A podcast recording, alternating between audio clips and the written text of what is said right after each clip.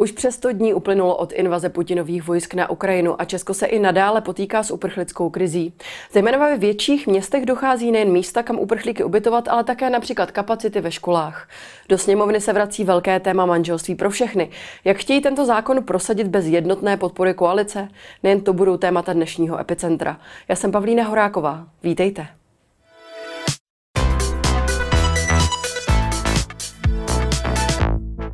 Ve studiu dnes vítám místo předsedkyni poslanecké sněmovny a poslankyni za Piráty Olgu Richterovou. Dobrý den. Dobrý den a děkuji za pozvání. Já hned na začátku pořadu se omluvím našim divákům za drobnou um, hlasovou indispozici a přejdu rovnou k první otázce.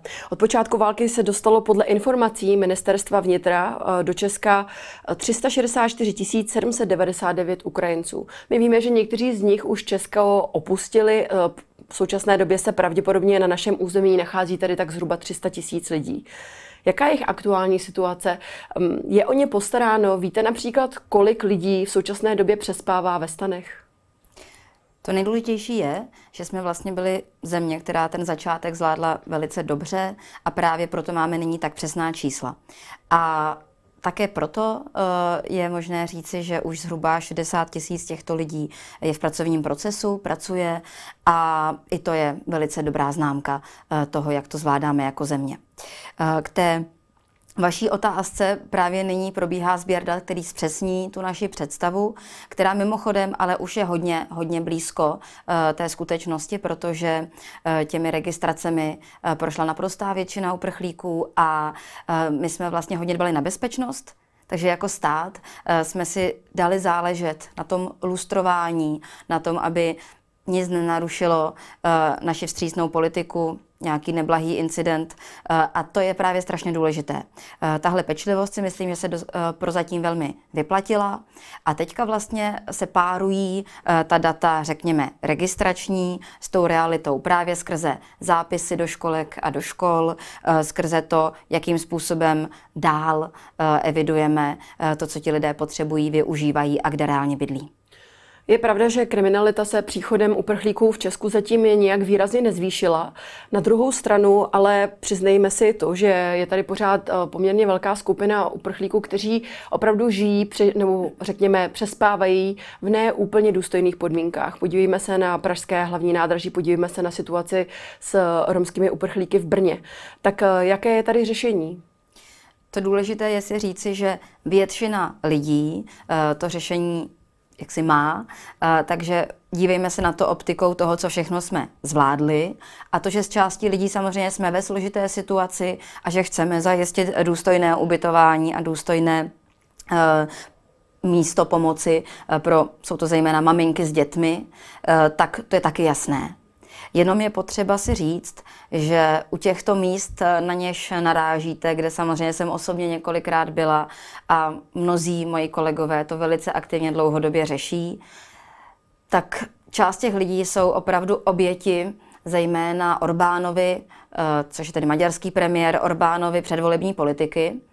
Ehm, připomenu pro posluchače, vlastně před volbami eh, Viktor Orbán rozdal zhruba milion pasů maďarských um, lidem mimo hranice Maďarska a vyplatilo se mu to ve volbách, ty hlasy mu přišly, jenže teď jsou tito lidé bohužel uh, jaksi v pasti, protože i když třeba utíkají přímo z oblastí zasažených uh, válkou, tak v důsledku toho dvojího občanství u nás nárok na pomoc nemají. Měli by jít do Maďarska. Mm-hmm. Vy jste hovořila o tom, co jste zvládli, to se jistě nedá upřít. Na druhou stranu teď se zdá, že eh, pokulháváme v nějakém tom roz, rozložení uprchlíků do dalších měst. Zkrátka nejvíce zahlcena jsou velká města.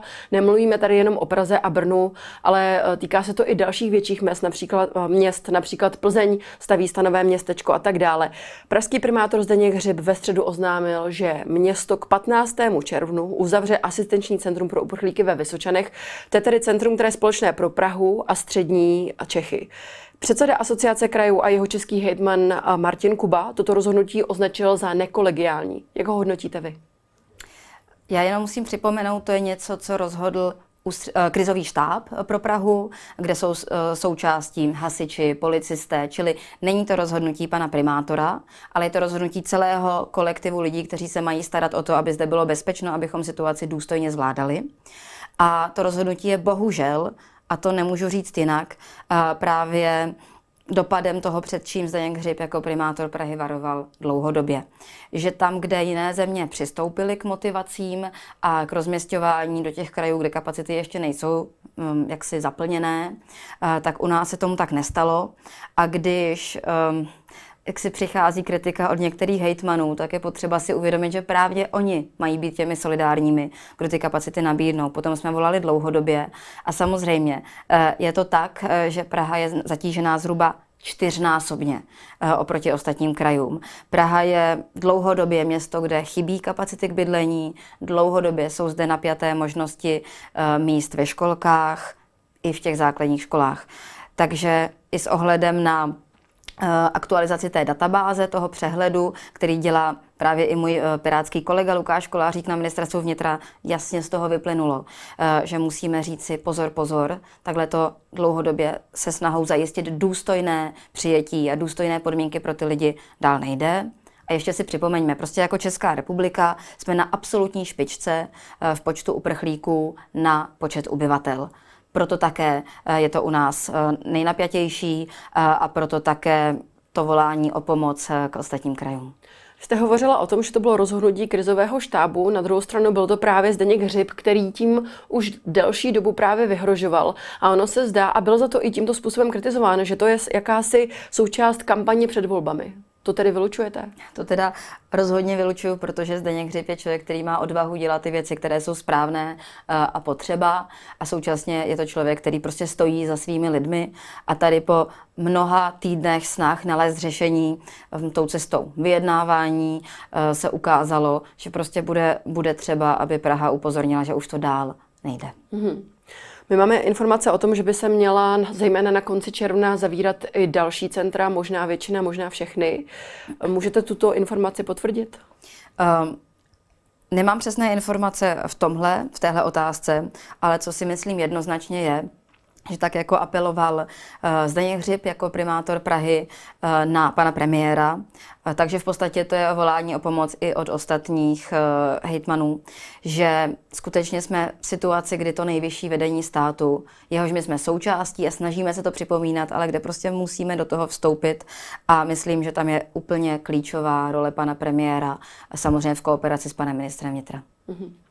Paní poslankyně, v poslední době narážíme i na nedostatek právě míst ve školách, i vy jste to již zmiňovala. Co bude s dětmi uprchlíků, kteří se zkrátka do těch tříd nevejdou? Uh, to je velice důležitá věc.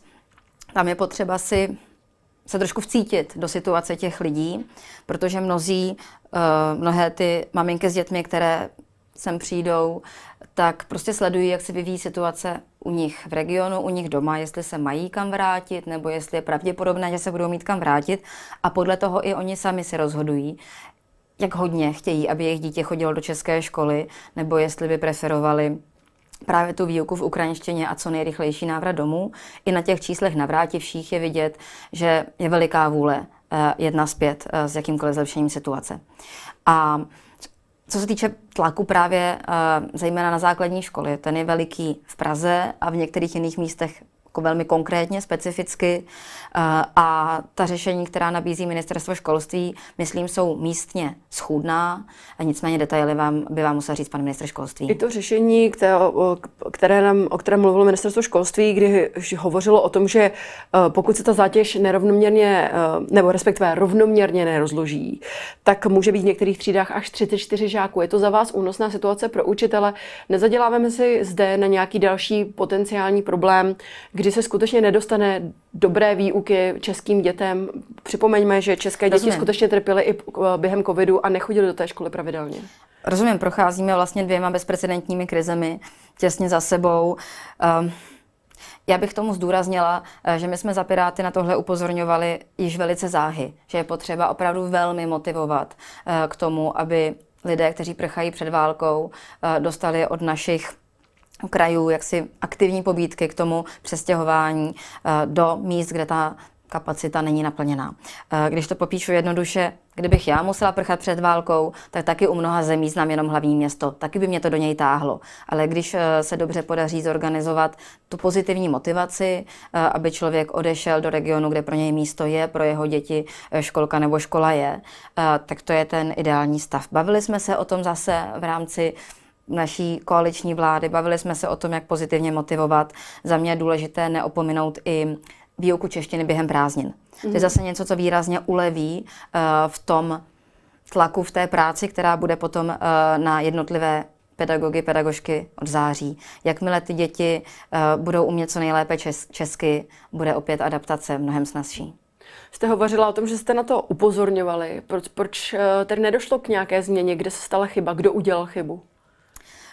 Já si myslím, že tam je opravdu potřeba přistoupit k velmi jaksi důrazné centrální koordinaci a přála bych si, aby se té koordinační role chopil pan premiér, eh, protože je vidět, že když se takto významná věc, krize, která zasahuje úplně celou zemi, eh, nechá pouze na bedrech ministra vnitra, eh, takže prostě nejde dosáhnout pak úplně na všechny ty aspekty, které je potřeba sladit.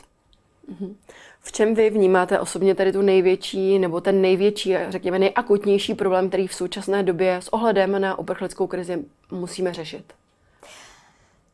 Vy hnedka říkáte, uh, co je ten největší problém. Já bych uh, tak nějak trošku po pirátsku řekla, že taky dobré si uvědomit, co se nám povedlo, uh, že jsme se jako země velmi semkli a že co je takovou výzvou, je uvědomit si, že budeme muset patrně eh, pomáhat a být eh, trpěliví poměrně dlouho. Aby ta očekávání byla realistická, tak ano, nebude úplně všechno snadné. Zatím jsme to, myslím, opravdu eh, zvládli velice dobře. Ta slova díků, která zaznívají napříč Ukrajinou, ale i od řady jiných zemí, které se třeba inspirují, jak jsme co zvládli, jak jsme co zařídili, jsou úžasná. A teďka v té uh, pozici je potřeba si říci, že jedna věc je začít, to jsme dokázali, a teď vytrvat. Myslím, že i ta, eh, to, co se podařilo ministrovi zahraničí Janu Lipavskému, a sice abychom se dostali do Rady OSN pro lidská práva místo Ruska. Nahradili jsme tam Rusko, což je při nejmenším symbolické. Takže i to je eh, jedno z takového eh, vyjádření uznání za naši roli v Putinově válce.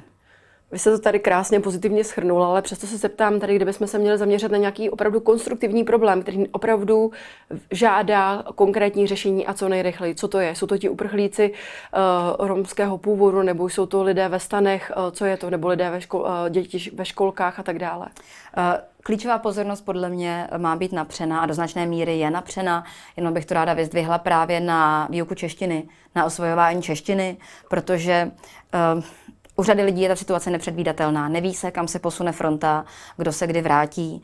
A velice důležité je, eh, aby jak ti mm, dospělí ty ženy, které se snaží zajistit jak školy a školky pro své děti, tak práci pro sebe, co nejrychleji mohly uplatnit svou kvalifikaci. Mnohdy jsou to uh, ženy opravdu se značnou profesní erudicí a můžeme je i dobře využít na našem pracovním trhu. K tomu je potřeba jazyk. Takže jednoznačně za mě to je čeština.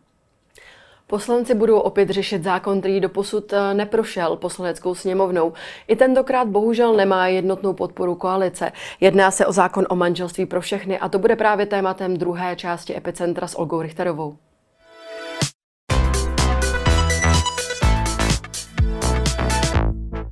Paní Richterová, proč právě teď v situaci, kdy se postcovidové Česko potýká s extrémním růstem cen, s uprchlickou krizí, je to skutečně správně dobře načasované? To je taková otázka, jako jestli rodina má být v centru pozornosti až za pár let nebo rovnou teď. Protože ve skutečnosti ten zákon se dotýká mnoha tisíc rodin, které dneska nemají své jistoty a taky nemají rovná práva, mají jenom povinnosti.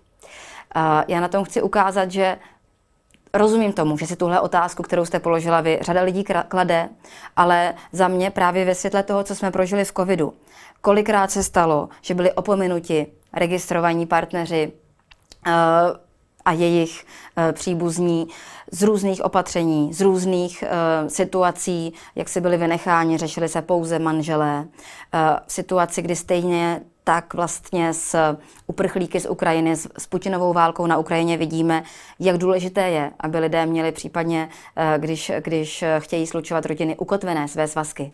Tak abychom to umožnili i těm, eh, kteří nyní tu právní jistotu nemají. A ještě to maličko rozvedu. Eh, dotýká se to prostě řady aspektů našeho běžného života. Ehm, například dnes lidé, kteří z důvodu své orientace nemohou vstoupit do manželství, tak třeba nemohou mít společné jmění manželů, eh, co z nich pak dělá velmi časté klienty u notářů a spousta věcí jde upravit velmi těžko, eh, nemají rovná práva, eh, co se týče třeba, a zase dám příklad z covidu, ze situací, kdy je potřeba navštěvovat třeba dítě v nemocnici, když je hospitalizované, eh, tak aby se mohli oba rodiče střídat, je obtížnější, je to vždycky na individuální domluvě a vstřícnosti, není tam ta jistota a td. a td. Těch věcí je celá řada, notoricky se zmiňuje i nerovnost třeba u vdovských a vdoveckých důchodů a na tom je, myslím, dobře vidět. Všichni platí daně. Všichni mají stejné povinnosti, třeba co do toho, aby byli dobrými sousedy, aby dodržovali zákony v naší zemi. Ale potom, když jde o ta práva, tak ta rovná nejsou a já jsem zase za Piráty zástupkyně strany, která chce, abychom žili uh, tu otevřenost, kterou máme, myslím, v DNA naší společnosti a abychom ji uskutečnili i na té legislativní úrovni. Zeptám se, bylo by za vás průchodné, eh, kdyby, protože a skutečně existuje, v současné době není koalice jednotná v této otázce, eh, bylo by průchodné možná některá ta práva, eh, jak si odstřihnout, řekněme třeba práva, která se týkají adopcí dětí nebo vůbec osvojení dítěte a povolili se na druhou stranu zase práva na vdovský důchod a různé ty majetkové, majetkové práva. Bylo by to za vás průchozí? Jaká Za... okleštěná verze tohoto zákona? Za mě je naprosto klíčové si říct, eh, že my samozřejmě jako vláda nebo jako Piráti ve vládě řešíme řadu témat. Ty věci jdou souběžně eh, a ať už to jsou mm, energetické bonusy, které jsme jako Piráti opakovaně navrhovali a pak jsme vždycky nějakou realizaci vyjednali s koaličními partnery, eh, ať už je to řešení té obrovské inflace, tak potom paralelně vnímáme tohle téma rodin eh, a rovných práv a povinností a to, že to reflektuje životní realitu. Že dnes v řadě eh, párů děti vyrůstají a že je potřeba nezavírat oči před tím, jaká skutečnost eh, je. Že se zhruba polovina manželství rozpadá, rozvádí, ale současně, že jiní dospělí lidé, kteří spolu dlouhodobě žijí a vychovávají děti, se vzít nemohou. A právě z tohohle důvodu, že um, jako by to nejjednodušší řešení je opravdu rozšířit tu možnost vstupu do manželství uh, i na těch několik set tisíc lidí s jinou sexuální uh, orientací, tak bychom rádi, uh, aby se skutečně hlasovalo toto jednoduché a v podstatě i právnicky elegantní řešení. Mm. Ještě chci zdůraznit, um, ono to je taková věc, která v mnoha zemích s konzervativními vládami a i třeba překvapivě velmi nábožensky orientovanou společností prošla. Třeba takové katolické Irsko eh, má eh, manželství pro všechny, ehm, nebo i konzervativní vláda ve Velké Británii nebo i v sousedním Německu schválila takovýto přístup rovná práva, rovné povinnosti a nestalo se vůbec nic. Je to téma, které se pouze jaksi verbálně horce diskutovalo, ale týden po schválení uh, už to vlastně bylo zřejmé, že se vlastně uh, mnohé zlepšilo a změnilo pro ty tisíce lidí, kteří to chtějí využít, ale pro společnost jako celek. Mm-hmm. Uh, to je to je vlastně něco, co prostě sluníčko vyjde další den. Čím si právě vysvětlujete, že země, ve které je podle průzkumu veřejného mínění podpora manželství pro všechny uh, většinová, dokonce rostoucí, uh, proč se právě tady nedaří tento zákon prosadit? A vy už jste to zmiňovala, ale my jsme opravdu uh, vzhledem k dalším evropským zemím jsme jedna z mála, která toto ještě ne, neodsouhlasila. Konkrétně většina západní Evropy, kromě Itálie, prakticky toto už uh, odsouhlaseno má. Tak čím to je? Proč zrovna my? Um, je to, je to, myslím, dáno několika faktory. Uh, jak jste, jak jste schrnula, že vlastně naprostá většina západní uh, Evropy v tomhle um, tu možnost přijmout závazek za druhého, jít spolu životem v dobrém i zlém otevřela uh, všem dospělým, kteří o to stojí, tak podobně je dobré ještě zdůraznit, že u nás vlastně kulturně opravdu ta otevřenost společnosti je značná a že vedle podpory uh, veřejného mínění, uh, která je pro uh, tento zákon, tak je tam jaksi taková ta životní praxe na mnoha místech a ještě argument, mm, který je, myslím, taky velmi důležitý, jakýsi signál k dospívajícím, k mladým lidem, kteří si hledají svoji identitu, svoje místo ve světě a prostě i v takovéto společnosti, jako je ta naše, to přece jenom mají těžší. A já bych velmi ráda, abychom zohlednili, že v zemích, kde přijali manželství pro všechny, eh, se to pro, propsalo i do životního pocitu těch mladých dospívajících lidí, kteří si uvědomují, že jsou jinak orientováni, přemýšlí nad tím, jak bude jejich život vypadat. A v zemích, které jsou velmi restriktivní, je prostě velmi vysoký počet pokusů o sebevraždy i dokonaných sebevražd z těchto důvodů. Takže chci říci, když už je člověk v životě jako ukotvený, už má to svoje nějaké místo a roli, uh, tak uh, to je taky trošku jiné. Ale je to i velice, velice důležité uh, pro teenagery. Hmm. Z pohledu politologů se zdá, že ale tento zákon bohužel nemá úplně velkou šanci na to, že by prošel. Vy jste se dříve vyjádřila, že tento současný návrh je postaven na širší koaliční platformě. Ne jaké konkrétně, protože pokud eh, dobře počítám, tak těch jistých hlasů skutečně máte jenom 37 zatím. To jsou Piráti a Stan. Kdo další podpoří tento zákon? Uh, ano, Piráti jsou strana, která je jednotná. Eh, dlouhodobě se vlastně eh, zasazujeme o to, aby tento zákon eh, prošel. Stejně tak, ale musím říci, že se přece jenom ta politická mapa proměňuje. Myslím, že si řada kolegů a kolegyň uvědomuje, že by to bylo řešení elegantní a narovnávající tu řadu nespravedlností, které dneska celkem um, jakoby snadno by šly odstranit tím přijetím. Um, je to je to podle mě taky otázka toho, jak se nám během té debaty v parlamentu eh, podaří kolegům vysvětlit třeba některé jejich obavy či otázky, ale současně v situaci, kdy tolik stran ve sněmovně zdůrazňuje, že stát nemá kecat lidem do života, že máme se co nejvíc, a já s tím souhlasím, držet zpátky od intimních zón a osobních životů, tak tohle je přesně věc, která by to umožnila. Nekecat lidem do života, nekecat do toho, koho si chtějí vzít a rozšířit tu možnost přijmout závazek, což si myslím, že je dosti konzervativní a že to by se nám mohlo podařit sdělit. A přece jenom i strana, jako je například ODS, určitě podporuje to nekecat lidem do života. Na druhou stranu Marek Benda, eh, předseda poslanců, eh, říká, že tento postup není šťastný. KDU ČSL už tradičně takový zákon nepodpoří. Takže se opět tam, kde chcete vzít eh, dostatek těch hlasů. Plánujete, že ty lidi přemluvíte, že jim to tak vysvětlíte, že oni skutečně změní názor? Ta debata uh, si myslím, že už se teď nese v jiném duchu. Uh, my jsme to samozřejmě probírali s koaličními partnery a uh, ty, po, ty koaliční kluby se proměnily. Uh, co se týče podpory například ze strany ODS, tak tam už je několik ministrů za tuto stranu nebo ministryň, eh, kteří to podporují.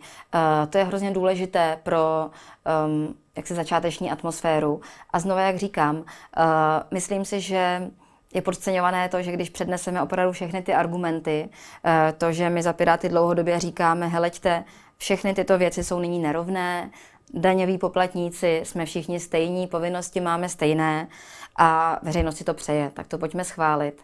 Eh, tak věřím tomu, že ta debata právě uh, u kolegů, kteří vědí, že stát nemá zasahovat lidem přehnaně do života, uh, bude konstruktivní. Hmm. Jak vy Jakožto někdejší kandidátka na post ministrně práce sociálních věcí vnímáte to, nebo vůbec i vaše strana, jakožto strana, která se snaží bojovat za práva LGBTQ komunity. Jak vnímáte to, že Ministerstvo práce a sociálních věcí už od března letošního roku spolupracuje s asociací nebo se spolkem Aliance pro rodinu? Že je tato homofobní organizace zastoupená v pracovní skupině ke koncepci rodinné politiky. Její místo předseda Jan Gregor dokonce působí jako poradce na ministerstvu spravedlnosti eh, v otázkách rodinného práva. Jak to vnímáte toto? Uh, to je za mě velmi problematické, taky jsem o tom s koaličními partnery mluvila a nejenom já, uh, ale i další moji kolegové Piráti a Pirátky. A hrozně důležité je si uvědomit, uh, že v té konkrétní komisi, kterou jste zmínila pro rodinnou politiku, eh, jsou, pokud vím, desítky eh, dalších zástupců dalších organizací. Eh, já se domnívám, že mm, paní Jochová nemá jak si tu odbornou erudici, tu kvalifikaci, aby měla v této komisi zasedat. Nicméně je potřeba zdůraznit, že tam je prostě v rámci obrovského spektra dalších organizací a že skutečně to je konzultační role. Eh, mnohem závažnější mě připadá eh, právě to, že mm, je i asistentkou eh, jednoho pana poslance, že tato organizace, která stojí opravdu za výroky, které si myslím zásadně zhoršují právě to přijímání třeba vlastní identity u dospívajících mladých lidí, kteří zjistí, že jsou jinak orientovaní, že tato organizace je právě i v poradním sboru na Ministerstvu spravedlnosti. Tato organizace uh, hlásá uh, vlastně věci, které jsou opravdu podněcují k nesnášenlivosti vůči lidem, kteří se hlásí k LGBTQ komunitě. Jak se zmínila paní Jochová, je asistentkou, pojďme to říct na rovinu, Václava Krále z ODS. Uh, sama jste to uvedla, že to je problém. Říkáte, že v té komisi na ministerstvu z práce sociálních věcí jsou desítky organizací. Přece jenom měli bychom se ale v otázkách rodiny plat, radit i s homofobními spolky? Eh, znova říkám, já s tím nesouhlasím. Sama jsem eh, zdůraznila, že tam nevidím ani ten odborný základ, protože prostě bohužel eh, velice často ty výroky úplně ignorují vědecký výzkum a poznání naší společnosti.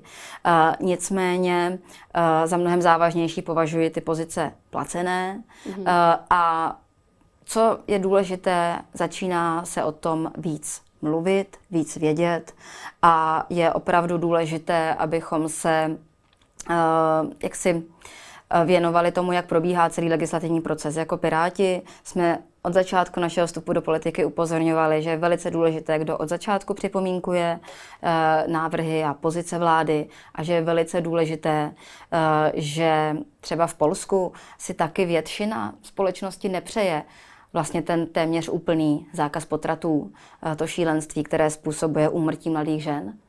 Ale bohužel spolky velice blízce spolupracující eh, právě s naší Českou aliancí pro rodinu ty změny protlačily. A na tomhle chci upozornit, pozor, kam to může zajít a předtím chci vždycky varovat. Vy jste zmínila, že jste o tom hovořili s koaličními partnery. Jaká byla ta debata? Eh, protože očividně to nevedlo k žádnému výsledku, protože zatím tam ti lidé stále jsou a, a pracují tam. A to je pravda, z toho rozhodně nejsem šťastná. Současně ale důležité, že se o tom bavíme eh, a že jsme si vyjasnili třeba právě to, že vůbec není jasné, jak přesně eh, je financovaná ta Aliance pro rodinu a že bohužel v zahraničí napříč Evropou tyto velice konzervativní eh, a ideje vlastně souznící s tím, co často hlásá bohužel i Putinův režim, propagující spolky, eh, takže dostávají peníze právě i z okolí Kremlu. To je zmapované eh, reportem jedné občanské organizace, myslím velmi přesvědčivě, to je zdokladované z veřejných zdrojů a jde o značné částky. Tam vlastně na šíření této agendy, která je takovým, opravdu to působí jako ideovým hlasem Putina v Evropě, uh, rozeštvávajícím společnost, uh, šly za poslední roky do Evropy peníze v přepočtu zhruba 4,5 miliardy korun, což jsou už značné částky. A mě proto zajímá, uh, jak si jaké jsou motivace těchto organizací, proč protlačují taková zpřísnění, která si společnost nepřeje a která ve finále eh, v tom, jak je to jaksi radikální, jenom rozleptávají fungování naší společnosti. Jinými slovy, Jana Jochová má místo, v, měla by mít místo v české politice, v české politické scéně na ministerstvech?